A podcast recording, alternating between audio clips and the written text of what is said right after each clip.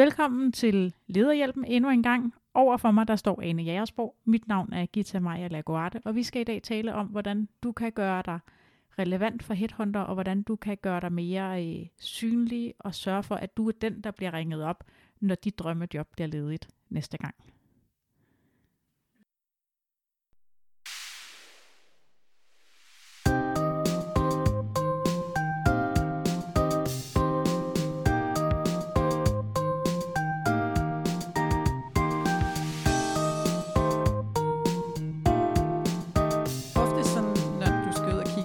Lederjob, så tænker du måske et jobopslag, og du søger lidt på LinkedIn, og du spørger måske nogen, du kender. Men prøv en gang at forestille dig den situation, at det er dit næste lederjob, eller måske dit første lederjob, der finder dig, i stedet for at du skal ud og finde det. Det lyder jo sådan egentlig ret interessant og, og attraktivt. Og faktisk så har øh, lederne, de har lavet en øh, rundspørg i 2022 blandt 1700 privatansatte medlemmer, og der svarer 58 procent, at de faktisk har oplevet at blive kontaktet af en headhunter. Og heraf har 38 procent faktisk oplevet, at det sker to gange eller flere gange. Og at der generelt er en stigende tendens til, at man som leder bliver kontaktet af en headhunter. Øh, og det, der egentlig er vigtigt at forstå i den sammenhæng, det er, at headhunteren har jo en rolle, som handler om at finde de rigtige kandidater til det job, som kunden gerne vil have besat. Og det vil sige, at de skal kunne præsentere nogle interessante, relevante kandidater, så kunden kan finde lige præcis den, der er rigtig til jobbet. Og Det er jo her, hvor du faktisk er et aktiv. Og det er jo faktisk vigtigt at vide, at øh, hvis du bliver ringet op af en rekrutteringsbyrå eller en, en headhunter, så har du faktisk også noget at byde på. Altså det er ikke kun headhunteren, der kommer her øh, og, og har noget til dig. Øh, du har faktisk også noget at, at, at byde på, fordi du kan være en af dem, der ender på, på longlisten eller shortlisten øh, hos headhunteren. Øh, så du kan i virkeligheden være svaret på den næste succeshistorie hos den headhunter, som, øh, som kontakter dig. Og det er jo også som du siger der, altså hvis vi lige bider mærke eller holder fast i det, ikke, så, så er det også vigtigt lige at tage med fra det, at det er jo en relation, der går begge veje. Ikke? Hvis du bliver ringet op af en headhunter, og de har et job, som de siger, du måske kunne være en kandidat til, så er det jo enormt smirende øh, at få det at vide. Men det er samtidig også vigtigt lige at have i baghovedet, at, at det går begge veje. Headhunteren har også en interesse i at finde nogle kvalificerede kandidater, og derfor så synes jeg jo, at, at du skal forsøge at indgå i den relation mellem dig og headhunteren som en ligeværdig relation. Øh, fordi det vil jeg tro er nok det, der kommer det bedste resultat ud af. Det betyder ikke, at du ikke skal være ydmyg, øh, men du skal måske hverken være ydmyg eller arrogant. Du skal finde en balance derimellem.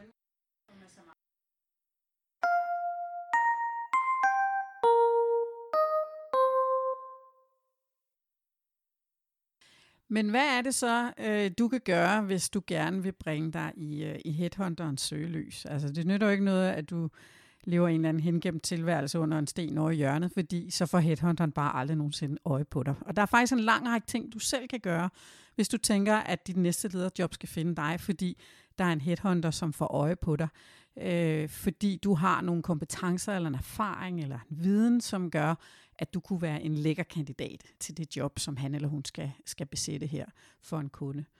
Øhm, så det første, egentlig, som, som vi i hvert fald vil give videre til dig, det er det her med, du skal simpelthen være til at få øje på. Og hvordan, hvordan bliver man det? Hvordan bliver man til at få øje på, Gita? Ja, altså det første, vi kan prøve at kigge lidt på, nu har vi jo både du og jeg en øh, erfaring med headhunter for begge sider af bordet i ja. virkeligheden. Og der er jo forskel på headhunter. Nogle arbejder forskelligt, nogle gør det forskelligt. Der kan være traditioner i forskellige lande også. Øh, men det første interessante spørgsmål, vi kan starte med at stille os selv her, det er, hvordan finder en headhunter sine kandidater? Fordi det vil så omvendt give dig svaret på, øh, hvad skal du gøre for at blive fundet? Ikke? Altså, hvor, hvor øh, leder headhunteren henne? Og det helt store sted øh, er selvfølgelig LinkedIn. Og det er ligesom blevet den nye erhvervstelefonbog, øh, hvor man kan finde altså, alle ansatte rundt omkring i Danmark. Så, øh, så at have en opdateret LinkedIn-profil er i hvert fald et rigtig godt sted at starte. Og tænke i, at en headhunter vil jo typisk starte med søgefunktionen. I, de vil så sikkert have en eller anden øh, rekrutteringsadgang til et LinkedIn, der måske giver adgang til lidt mere end vores normale adgang gør. Men i hvert fald vil de starte med en søgefun- søgefunktion og skrive, hvad er det for nogle kandidater, de søger efter. Ikke? Så det vil sige, der skal du lige ind og tænke, at dit drømmejob er at blive afdelingschef hos Novo Nordisk hvad ville en headhunter så søge på for at finde det? Og så skal du jo helst komme op i den søgning i hvert fald, og det betyder, at du skal sørge for at få nogle af de ord ind i din profil, som kunne være potentielle søgeord for en headhunter. Og, og det kan der nogle gange komme nogle lidt sjove ting ud af. Altså på min profil på LinkedIn, der omtaler jeg The Leading Cultures PACE-model. Ja, vores og, lederskabsmodel. Ja, og, og som, som vores lederuddannelse bygger på. Og, og der kommer jeg nogle gange op i nogle søgninger, hvor søgeordet har været model. Og øh, det er nok ikke lige en vej, jeg nogensinde har drømt om at forfølge, eller øvrigt har nogle erfaringer på. Så det er jo lidt det der med, hvad er det for nogle søgeord, du gerne vil findes på? Så også tænke over, at, at de skal matche det job, som du faktisk godt kunne tænke dig at blive fundet til. Det er i hvert fald det første sted, der sådan helt oplagt er, at øh, sørg for, at din LinkedIn-profil er opdateret, der står nogle fornuftige ting på den, og at dit, enten din stillingsopslag, din titel eller dit lille summary beskriver de ord, som, som en rekrutør eller en headhunter vil, vil søge på, når de søger på det. Ikke? Og også en anden god ting kan være, at øh, jeg ser nogle gange, at man ikke kan se billedet på folk, og der er sådan en funktion, man ikke selv er opmærksom på, men hvor man faktisk skal godkende, at folk uden for ens eget netværk kan se ens profilbillede. Ja. Tjek lige øhm, indstillingerne, ikke? Ja. Og sådan kig, brug lidt tid på det, og det, vi er slet ikke de rette til at give et grundigt LinkedIn-kursus her. det afholder vi os fra. Ja. øh, men der er et hav af, af, af gode blogindlæg og artikler, man kan søge på og få en masse gode råd til, hvordan man gør det. Og i den forbindelse er det vel også væsentligt at nævne, at din LinkedIn-profil kan også være det, der kan skræmme en headhunter væk. Altså det kan være, at din headhunter, du, dit navn er dukket op hos headhunter, og så går vedkommende ind og kigger på din LinkedIn-profil. Og så er den bare altså sådan en gå væk-profil, ikke? Øh, som aldrig har været opdateret, eller der står et eller andet, der er otte år gammelt, eller hvad det nu kunne være. Øh, så den kan også skræmme en headhunter i virkeligheden, hvis du ikke har den opdateret. Så pointen er vel, sørg for, at den er relevant, sørg for, at den er opdateret. Og så er der jo også det her med din aktivitet. Altså, hvad er det, du laver på LinkedIn? Fordi det, en headhunter er jo interesseret det er selvfølgelig noget med nogle faglige kvalifikationer, noget uddannelse, noget erfaring. Men det er jo også lidt, hvem er du som person? Specielt til et lederjob, det er jo relevant at have en fornemmelse af, hvad er det for nogle værdier, du har. Og en af de måder, du kan lufte det, uden sådan direkte at skrive det nødvendigvis på din profil, det er jo, hvilke opslag du laver. Det er, hvilke opslag du kommenterer. Altså kom lidt, gør lidt mere ud af det, end bare den der tillykke til dem, der har fået nyt job. Mm. Øh, eller god et eller andet. Øh, men, men lav nogle kommentarer på nogle oplæg, som fortæller noget om, hvem du er. Hvem du er som person, hvad for nogle værdier du har. Fordi det vil være noget, som er med til at tegne din profil langt tydeligere og gøre dig mere interessant for de relevante øh, jobs. Og i øvrigt også måske få dig lidt op på, øh, hvad skal man sige, radaren, eller... I, du kommer længere ud, jo. Ja, altså også, men ikke kun hos, hos headhunteren, men også hos dine konkurrerer, altså i din branche, du er i, uanset hvilken branche det måtte være i, så, så foregår rekruttering og headhunting jo også øh, på den måde, og det tænkte jeg faktisk ikke alle, der ved det, eller måske er klar over det, men mange gange så ringer en headhunter rundt til en række interessante kandidater. Det resulterer først mange gange en longlist, senere en shortlist, øhm, og der får de snakket med rigtig mange mennesker, og en del af de mennesker vil sige, nej tak, jeg er ikke interesseret. Og mange gange, så, øh, så vil øh, headhunteren så spørge dem, kender du nogen, der kunne være spændende til det her job? og jeg har faktisk oplevet den i flere varianter. Både den der, hvor jeg tænkte, det er ikke et job for mig, og fået spørgsmålet, hvem kunne det være relevant for. Men også, hvor de ringer til mig, hvor det egentlig ikke har været mig, der har været interessant i forhold til jobbet, men fordi de kvæg mit netværk ved, at der kunne være nogen, jeg kendte til, som kunne være interessante. Så, så det der med i virkeligheden, altså være synlig, øh, sørg for at bruge dit netværk, fordi det er den måde, du kommer op på radaren hos, hos headhunteren. Ja. Så er der vel også det her med netværk helt generelt. Øh, altså at være synlig i netværk. Både, det kan både være faglige netværk, men det kan virkelig også være i private sammenhæng, sport, foreningsaktivitet. Fordi du ved aldrig, om den du møder og taler med, øh, skal rekruttere om et halvt år, eller kender en, der skal rekruttere, eller på anden måde ligesom kan give dit navn videre, fordi du har efterladt et godt indtryk. Og du behøver ikke nødvendigvis at sige, jeg er på udkig efter, men du kan godt sådan vise interesse på en måde, som gør, at, øh, at du bliver husket hos mm. vedkommende på ja. et senere tidspunkt. Det er sådan mere, altså sådan, sådan meget, øh, hvad kan man sige, ikke så tydeligt, ikke så eksplicit, men sådan en måde at så nogle små frø rundt omkring, som nogle gange kan give, kan give resultater. Det er jo også en sjov balance sådan i en jobsøgningsproces, hvis du er der, hvor du tænker, ja, jeg kunne godt tænke mig et nyt arbejde, at, at så finde den balance mellem at begynde at pleje sit netværk og være nysgerrig, men heller ikke at være fuldstændig desperat, ikke? fordi det er også et skidt signal at sende. Jo, jo, men det er også den der, hvor du kan bruge det og vise interesse for noget. Mm. Altså det kan være en virksomhed, ja. det kan være en branche, hvor du siger, jeg har altid syntes, at den der branche, den må være sindssygt spændende at arbejde i. Altså, det kan du sagtens sige, uden at du straks vil blive opfattet som jobsøgende. Ja. En eller anden dag i mit liv, så skal jeg ja. arbejde inden for det. Eller den der type af funktion, det må godt nok være spændende. Eller hvis det er en, der har noget viden om det, stil gode spørgsmål. Altså mm. spørg ind til det, vis interesse for det. Så planter du små frø øh, på, på, den, på, på den måde også. Ikke?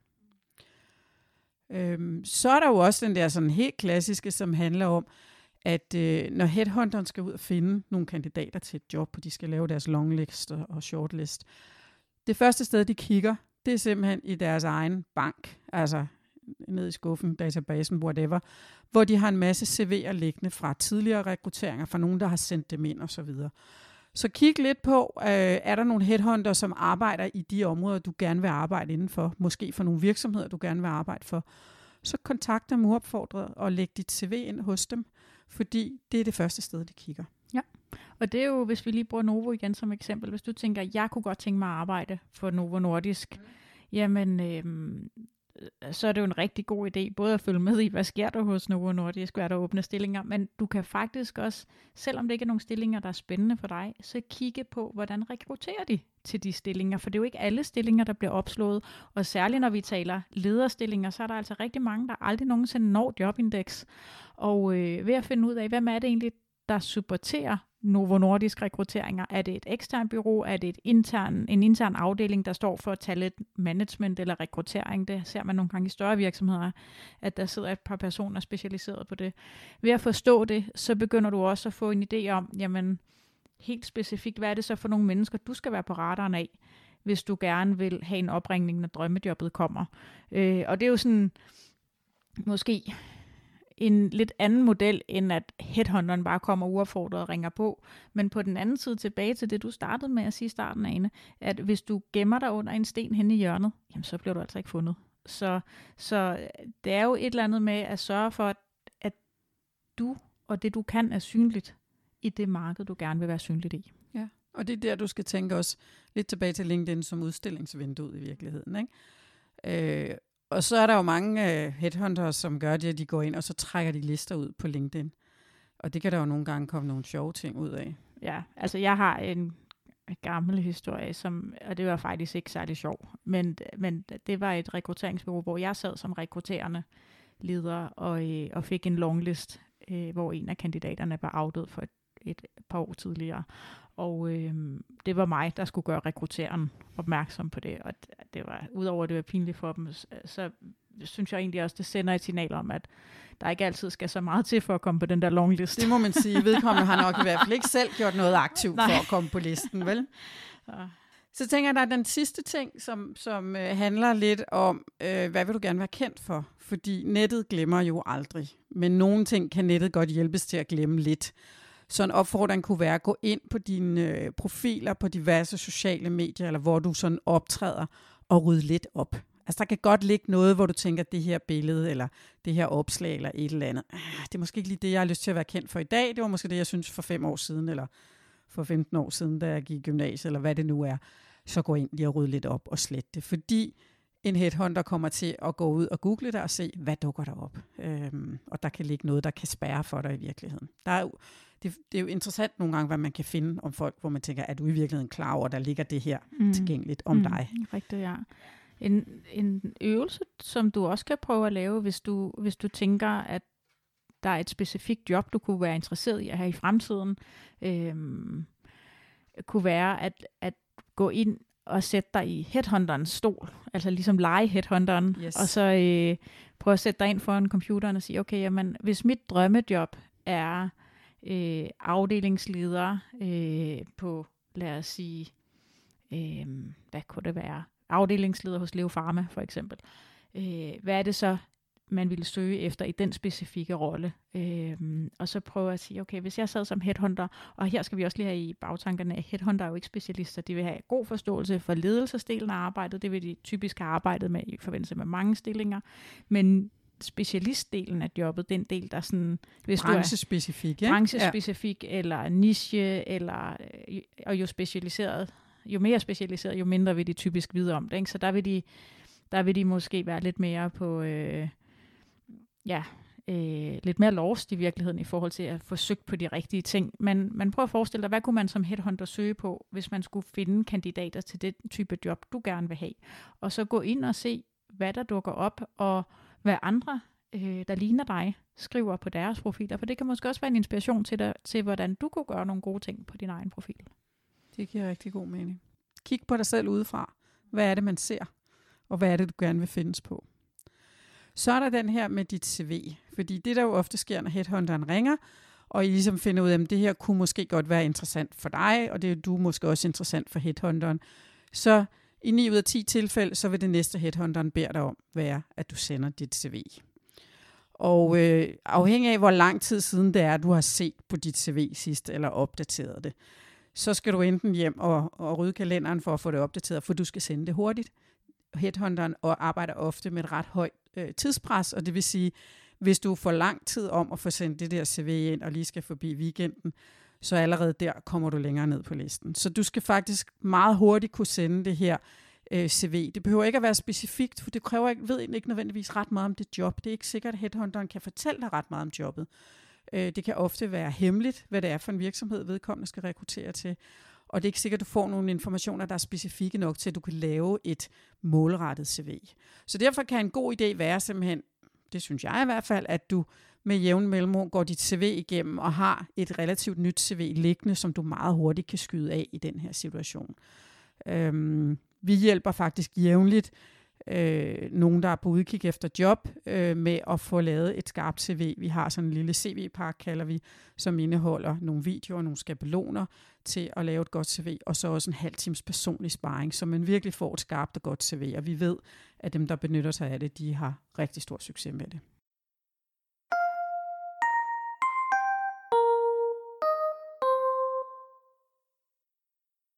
Men vi har jo også selv nogle egne erfaringer med headhunter. Øh, som, som, som Gita nævnte tidligere, så har vi begge to erfaringer med både at blive kontaktet af headhunter, men også med selv at benytte headhunter, når vi har skulle rekruttere stillinger. Det eneste, vi kan gøre, vi har ikke været headhunter.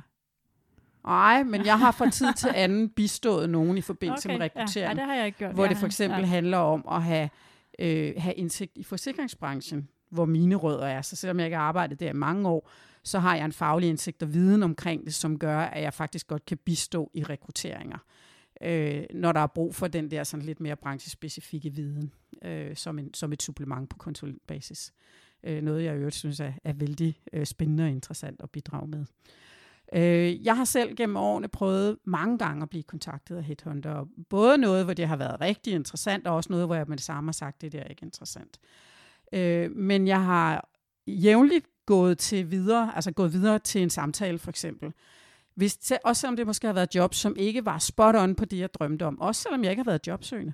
Men fordi det har været en måde at holde mig selv skarp på, med det her med at skulle både at kunne præsentere sig selv, men også at kunne øh, ligesom få viden omkring, hvad rører der sig på det her område. Få noget konkurrentinfo får man nogle gange. Men også få en viden om, hvad er det også for en type stillinger, jeg faktisk kunne være interessant i som jeg aldrig selv ville have fundet på. Altså der har jeg fået en del henvendelser gennem åren på nogle jobs, hvor jeg tænkte, den havde jeg ikke set komme. Men hvor nogen har kigget på mig og mine kompetencer og tænkt, hun kunne være en interessant kandidat på det. Øh, og så er der jo den der med, altså det er jo lidt fedt at blive ringet op af en headhunter og blive spurgt, om man er interessant. Og så skal man så ikke tage det mere personligt end som så. Men det betyder jo, at man set udefra kunne være en attraktiv kandidat i markedet. Og det er jo altid fedt. Øh, og så er der den der sidegevinst, som jeg også nogle gange har oplevet, som er lidt pussy, at, at øh, når jeg er gået videre i nogle processer, øh, måske til en samtale, så er jeg kommet tilbage med en følelse af, kæft hvor er jeg glad for det job, jeg har. Ja, altså det har virkelig det givet mig den der mm, lidt. Jeg har dejligt. kigget lidt på naboens græs, mm. men faktisk fundet ud af, at mit eget græs er faktisk ret lækkert og ret grønt. Og det, det var sådan lidt en måske overraskende effekt af det her med at komme i spil øh, hos en headhunter. Hvad erfaringer har du, Gita?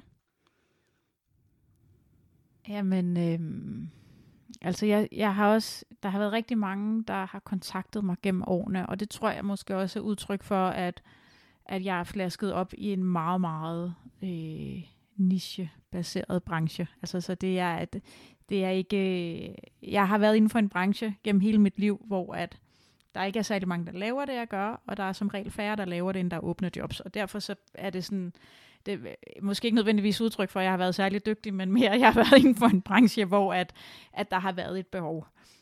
Og når du siger branche, så mm. vil nogen tænke, det er forsikring. Mm. Men du er i virkeligheden endnu mere specifik ja, end forsikring. Ja, absolut. Ikke? Ja. Ja. Så det er inden for forsikring, at du har en spids topkompetence her, som ja. er særdeles attraktiv. Ja, og det er, det er både godt og ondt, men det gør jo, altså jeg var, jeg er ikke engang færdig med min master, øh, eller min kandidatuddannelse, dengang jeg fik den første opringning, og, og øh, det siger også lidt noget om, okay, men, at man skal selvfølgelig blive smiret, men det var ikke, fordi jeg osede erfaring dengang, altså det, det handler dybest set mere om udbud og efterspørgsel. Øh, jeg tror, at min erfaring har været sådan lidt blandet, og også lidt i perioder med, hvor jeg har været i livet om, i forhold til, hvor meget tid har jeg brugt på de her headhunter, fordi øh, der har været mange gange, hvor jeg sådan har ikke har snakket med dem, fordi det ikke har passet mig, men sådan set i bagklogskabens lys, så tror jeg egentlig, at man gør meget klogt i at bevare og Øh, sådan prøve at få en god relation til det, fordi en eller anden dag kan det være, at man får sparket og får brug for det også, ikke? det ved man aldrig. Øh, så, så jeg tænker egentlig lidt, at, at det er noget, der er her for at blive. Øh, det er noget, der bliver brugt mere og mere, og det er noget, vi skal se som en del af rekrutteringen, hvor at at headhunterne eller rekruttørerne, og det er jo ikke, der er jo ikke nogen beskyttede titler her, der er nogen, der synes headhunter lyder lidt finere end rekruttør, men dybest set kan du kalde det absolut lige, hvad du vil inden for den her branche.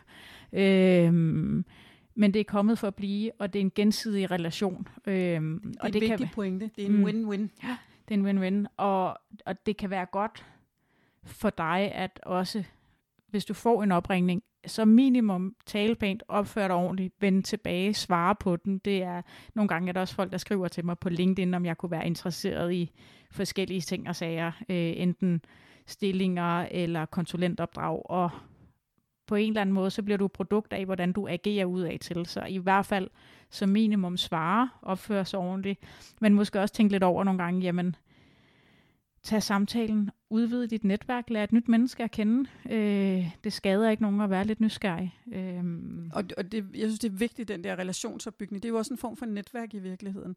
Og jo også sådan der, hvis du får spørgsmålet, kender du nogen, der kunne ja. være relevant, så mm. hjælp dem gerne. Altså, øh, så du opbygger en, en, en god relation der. Fordi du ved aldrig, hvornår der dukker et eller andet superspændende job op hos den her headhunter hvor du så kommer op på lystavlen, fordi det faktisk var en rigtig god samtale, jeg havde sidst vedkommende ringet. Også selvom det ikke var det relevante job.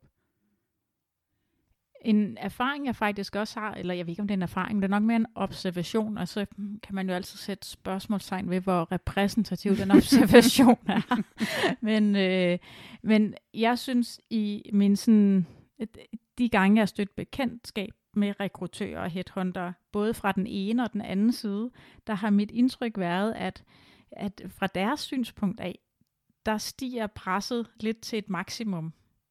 Deres arbejdspres, headhunterens arbejdspres, headhunterens stress, der hvor de allermest følsomme, udsatte, sårbare og stressede, hvor de skal præsentere deres kandidater første gang for virksomheden. Altså det her, du har været igennem måske en præsentation af en longlist, I har snakket om en shortlist, de har preppet et fortal, øh, to, tre, fem kandidater, afhængig af, hvor mange der er på shortlisten, til rent faktisk at møde den rekrutterende leder. Og her, der er det altså øh, leverancen, en af de største leverancer for headhunteren kommer, for de har været inde og lave noget screening og måske tester alle mulige ting. Og hvis de præsenterer en kandidat, der bare stikker fuldstændig af, er mega mærkelig, eller ikke kan finde ud af at have øjenkontakt, eller er fuldstændig off i forhold til øh, deres opdrag, så falderer de. Og den stress hos headhunteren, den er måske ret vigtig at forstå, også som kunde hos headhunteren, eller som, som jobsøgende, at, at det er faktisk et, et, et øjeblik, hvor at du hjælper headhunteren ved at levere. Og måske forud for at komme frem til det her første møde med den rekrutterende leder, der skal du overbevise headhunteren om, at du har noget likability i din personlighed, at du kan gennemføre en samtalerunde, uden at headhunteren kommer til at fremstå som komplet idiot. Mm. Og det lyder måske super banalt, men jeg tror faktisk, det er rigtig, rigtig vigtigt. Og en vigtig ting at forstå, at det er en ting, der kan påvirke headhunterens beslutning i forhold til at sige, om han supporterer dig som kandidat. Jo, og det der typisk vil ske, lidt afhængig af hvad det er for nogle jobs, det er, at du starter med at have en samtale med headhunteren. Altså hvor det kun er dig yes. og headhunteren, som, som taler sammen. Og der screener de jo helt klart for det der, hvordan præsenterer du dig selv, hvordan er du i en social sammenhæng, øh, og, og øh, hvordan, hvordan fremstår du, ikke? Fordi du har fuldstændig ret, altså det er jo der, det er der, når, når, når beauty contest er kommet med shortlisten, ikke? og jeg har selv prøvet at sidde der, så, så, øh, så er der jo rigtig meget på spil, og det er der jo for alle. Øhm, og, og der er din headhunter jo kundens mand, kvinde, men jo også lidt din wingman, fordi vedkommende også har forberedt dig på det, som du mm. skal ind til, fordi mm. det er vigtigt, der er meget på spil. Ikke?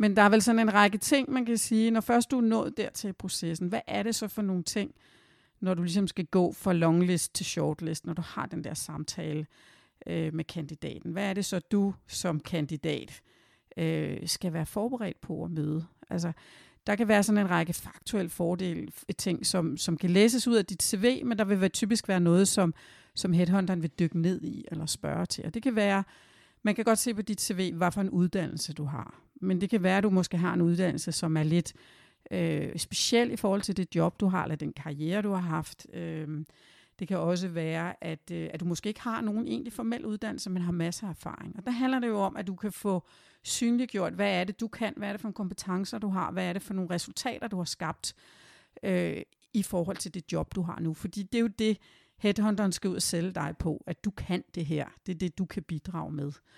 Øh, og også den her med, øh, altså er der en rød tråd i din karriere? Har du lavet mange brancheskift undervejs? Øh, vær forberedt på at kunne forklare de her ting, som måske afviger fra the middle of the road. Øh, men det er også det, der kan gøre dig interessant i headhunterens øjne, fordi du afviger fra, den, fra gennemsnittet, hvis man kan sige det sådan en metode, du kan bruge i dit første møde med rekrutteren, de indledende møder, hvor du måske ikke har den rekrutterende virksomhed eller rekrutterende leder med nu er, også at prøve at være ufattelig nysgerrig på, hvad er det rekrutterende leder leder efter? Øh, hvad er det, der er særligt for det her job?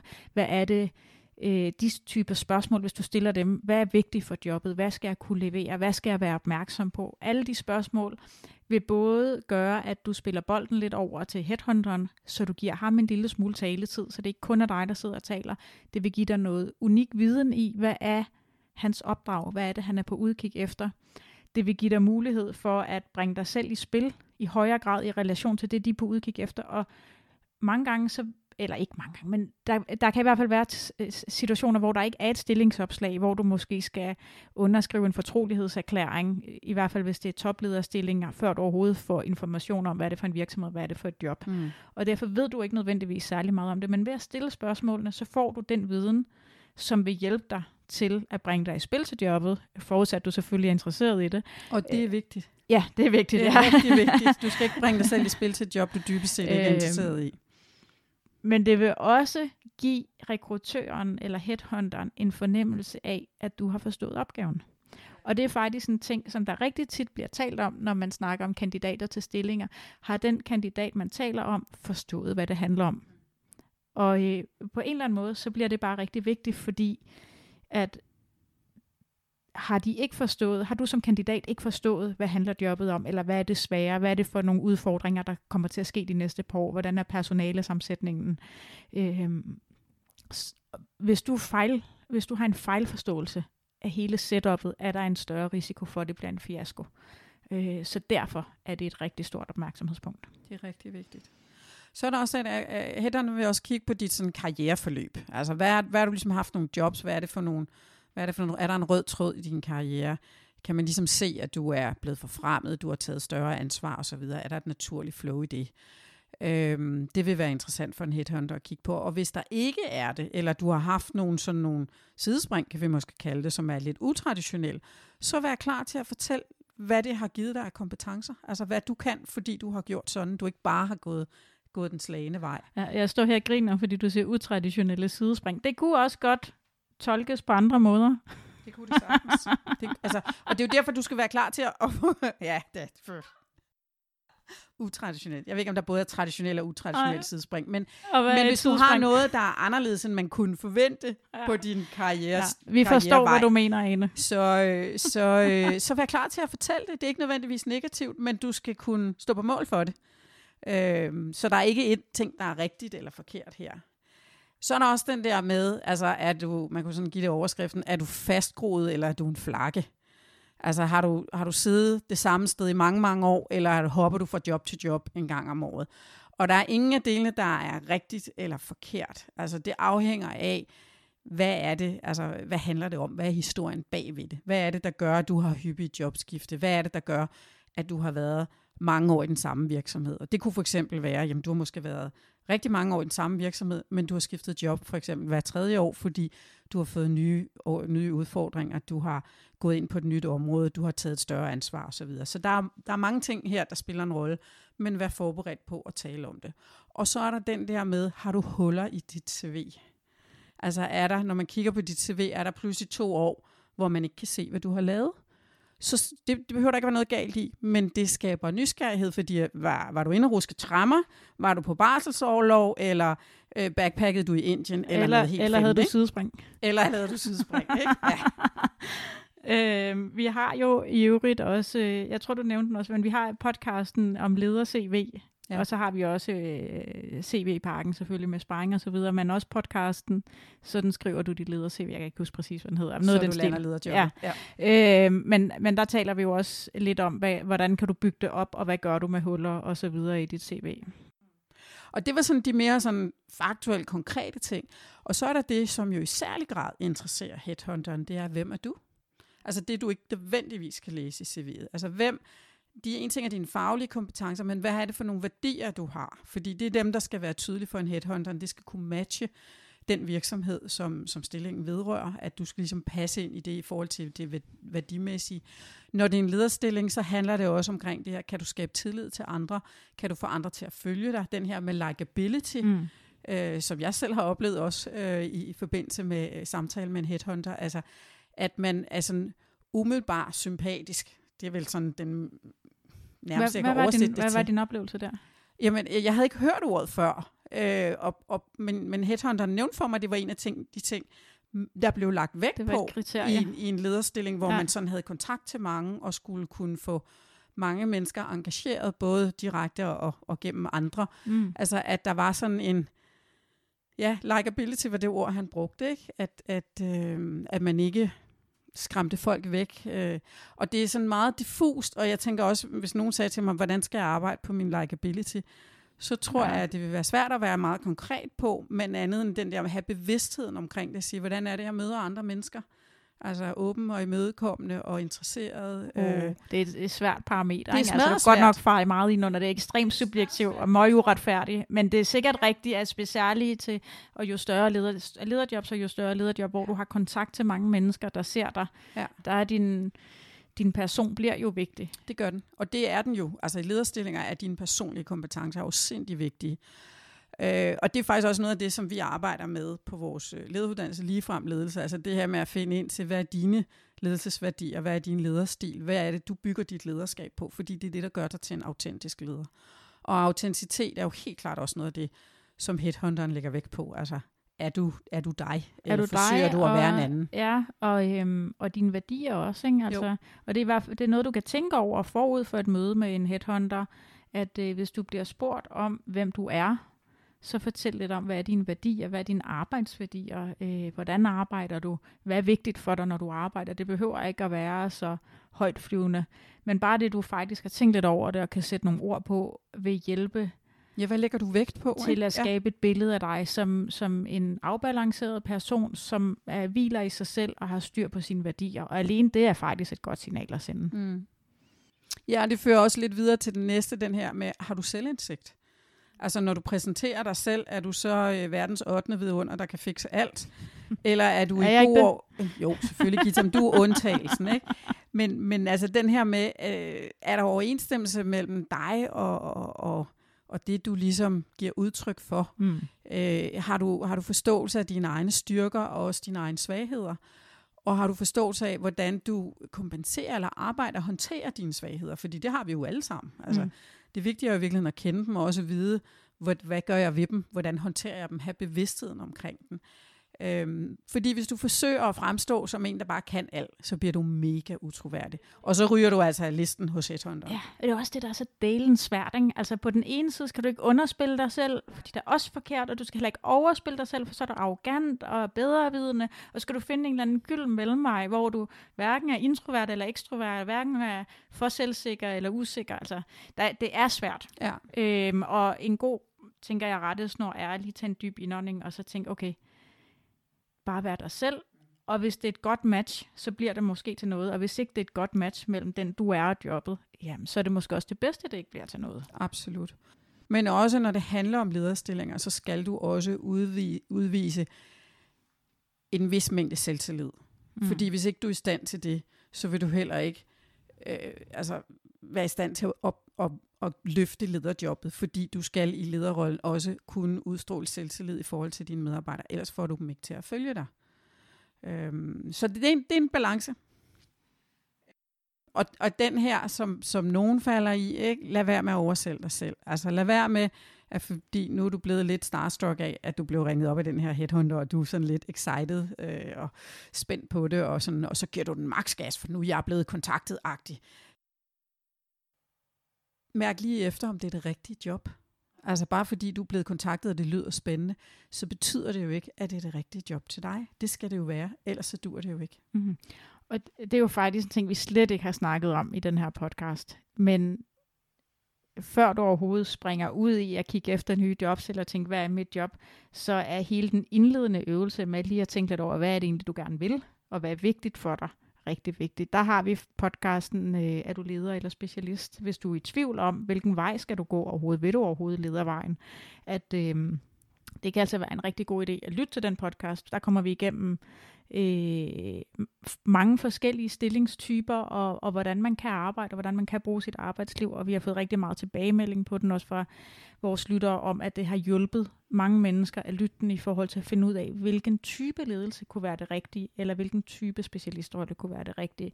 Og det er ikke noget, vi snakker her, snakker bare om, hvordan kommer du på radaren hos headhunteren, men der er jo ikke noget fidus i at være på radaren til et job, man ikke gider have. Nej, og det synes jeg måske er en meget sådan fin afrundende bemærkning. Bring dig i spil til de jobs, som er interessant og relevant for dig, og lad resten ligge.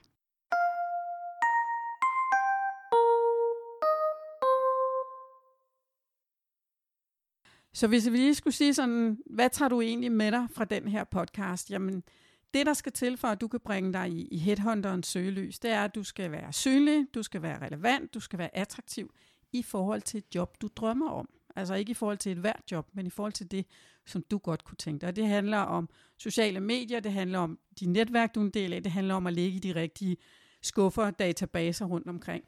Ha' et godt CV, øh, gerne opdateret, så du kan sende det meget hurtigt, når headhunteren ringer, fordi tidskritisk er ofte en del af agendaen. Øh, du skal også være klar til at præsentere dig selv, det der ikke kan læses af CV'et, forklare det, der afviger fra normalen, hvis vi kan sige det sådan, både når det handler om uddannelse, karrierevej, jobskifte, jobvalg osv. Og så skal du kende dig selv. Altså du skal have selvindsigt, du skal forstå, hvem er du, hvad er det, du bringer ind og bringer i spil i forhold til, til det her stillingsopslag. Altså du skal være dig selv. Altså du skal udvise selvindsigt og, og autenticitet. Og så tænk, at bare fordi at headhunteren synes, at du er en oplagt kandidat, så er det ikke sikkert, at det er det rigtige job for dig.